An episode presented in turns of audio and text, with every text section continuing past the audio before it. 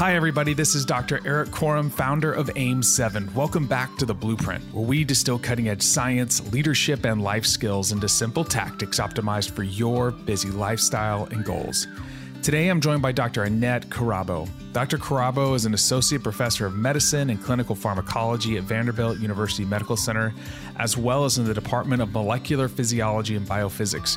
Her laboratory research focuses on understanding the interaction between oxidative stress and inflammation in the genesis of hypertension and kidney disease, and how excess dietary salt and the gut microbiome play a role in this process. In this episode, she explains the difference between the microbiota and the microbiome and how to foster a healthy gut. In addition, she explains the difference between probiotics and prebiotics, how high salt diets can be harmful to the microbiota, and much more. But before we get started, if you're looking for curated information for high performers just like you, then sign up for my free high performance newsletter, Adaptation. Every Friday, I'll send you cutting edge science and tools for your mind, body, and recovery. And also, when you sign up, you get my free ultimate sleep cheat sheet, a quick start guide for improving your sleep. Sign up now by clicking the link in the show notes or going to www.erikkorem.com. But now it's time to lean in and learn from the best. Annet, thank you so much for joining me today. I'm excited to have you on the blueprint. Would you please start off by explaining the difference between the microbiome and the microbiota? I think that's something that people, you know, get confused a lot. And then how do we help foster a healthy microbiota? Yeah, thank you so much, Erik, for this opportunity. I'm, I'm so delighted and happy to be here. And uh, yeah, so the, the question of uh, of microbiota versus microbiome, and I'm, I'm glad you asked that question because it's used interchangeably a lot, and I'm guilty in my papers for using this interchangeably. So microbiota are the actual bugs, the actual bacteria that that are in the gut, and actually, this is not even just that bacteria, it also encompasses other small microscopic, micro means microscopic. You can't see it with the eye, but it involves viruses, it involves microscopic organisms, not just bacteria. Microbiome, on the other hand, are the genes, the genes that make up, you know, so most of the time when we study microbiota, we do not we're not looking at the microbacteria which are alive. So we look at the genome the, the genes. And so that is what what we call the microbiome. When people use probiotics or they're trying to use food to what are you really trying to impact when it comes to your gut? Is it both? Is it one that leads to the other so most of the time we are trying to impact when we do probiotics, we are trying to impact the microbiota. We, we are trying to foster the healthy bacteria to grow within our gut. And that is, there's an extensive research that shows that uh, it is good to foster using probiotics or prebiotics to foster a healthy gut microbiota. What's the difference between a probiotic and a prebiotic? A prebiotic are things like that. If you eat a diet that, for example, uh, some researchers are looking at the impact of fiber. You know that that is not directly impacting how your microbiota are going to change, but it is providing environment or the food to foster healthy bacteria. Probiotics sometimes they, you know they're eating actual actual bacteria that you know that you know they are going to grow in your gut. Prebiotics uh, when you're fostering the environment within your body so that a healthy gut microbiota can grow. That makes a lot of sense. So you're actually like kind of feeding the bacteria. The probiotic is the bacteria itself. I yes. know a lot of this can be used in marketing and yeah. can be gimmicks, you know, but uh, this makes a lot of sense. So if I want to impact my microbiota, what are some healthy habits or things that I should be doing so that I have a healthy gut? Exactly. I mean, that is the, the question because there are so many things that we have control over, and sometimes we don't have control over that impact our gut microbiota. For example, from when you're born, are you born via vaginal birth or C section birth? That can impact the microbiota that you start with without you having any control. Then the lifestyle you live for example, if you're twins, you have the same gene, genes, but you when you grow up in a clean, sterilized environment, you know, that uses a lot of uh, antibiotics, your microbiota are going to be different from someone like me who grew up in uh, rural Uganda, Africa, drinking swampy water and uh, playing and you know jumping in muddy puddles.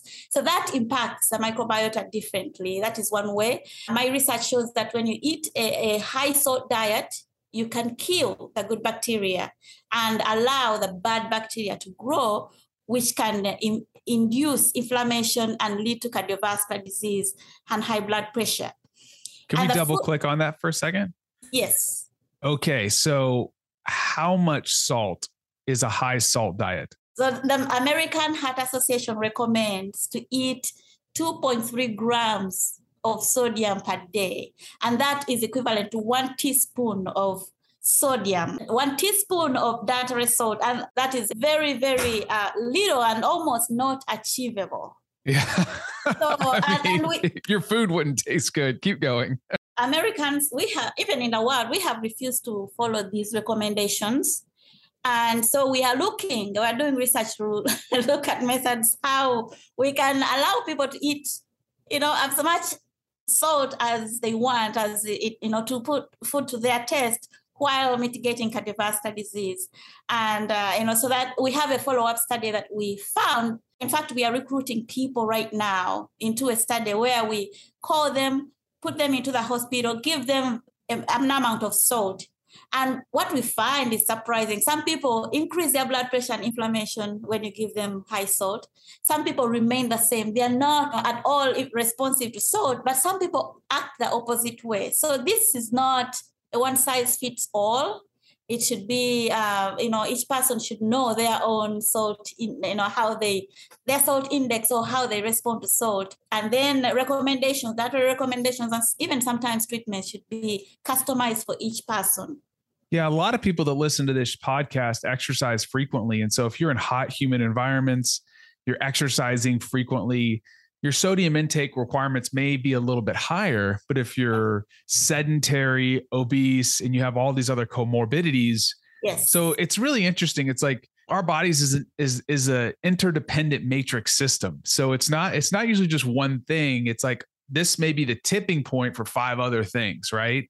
Yes you wow. you're exactly right. You know, the, you know, each person has a different, you know, when you're exercising and you're sweating a lot, definitely you need to replenish that sodium intake. And also, you know, sodium is can also is good, physiologically good for your body. Uh, so there is depending on your on your lifestyle, you have your own salt in, index. And what the message here is that you need to know enroll to our studies and know your salt, how how responsive you are to salt. We'll you know measure your inflammation and your blood pressure, and we have had people that have been able to change their lifestyles according to how sensitive they are to salt. That is really interesting. What other factors outside of salt can impact the microbiota? Yeah, so uh, fiber, I mentioned fibers, e- eating, intermittent fasting, caloric intake, time restricted feeding, exercise exercise as you mentioned i know that you're uh, probably more an expert in this exercise but exercise fosters a healthy gut microbiota mm. you know and i don't the mechanisms can you know make sense to me but you know i haven't really read a lot of research about it but it can you know exercise can reduce the transient time through which the food is in the gut and that can have an impact it increases blood flow to the mm. gut it can potentially activate the parasympathetic nervous system, which allows you to relax. That's why you, you know, your body just so relaxed during, uh, you know, after an excess exercise. And also it can reduce oxidative stress and inflammation. And exercise, there are some studies that show that it can reduce your appetite. You know, it, yeah. you know, you're spending energy, but some mechanisms show that it can reduce your appetite. And we know that caloric in, in, uh, intake impacts your gut microbiota. So exercise is good. I, I need to tell this to myself. there was actually a paper that was published recently. I'll have to find it, but it was about high intensity interval training and its impact on appetite. And yes, it, it can be an appetite suppressant. Yes. I can't remember the the the authors, but I did read this in the past few months. And it was now, of course, what do people want to do? Well, what's the pathway? What's the enzymes? Let's bottle that yeah. up into a pill. Now, why don't you just go out and do the work? It's cheaper too. Exactly. But uh this is super interesting. The next conversation, I want to dip into time restricted feeding, okay? Thanks again for listening to the Blueprint Podcast. And if you enjoyed today's show, please take a screenshot of the podcast on your phone and share it with a friend who may be experiencing gut issues and could benefit from this conversation. Thanks again for listening, and I'll catch you on the next episode.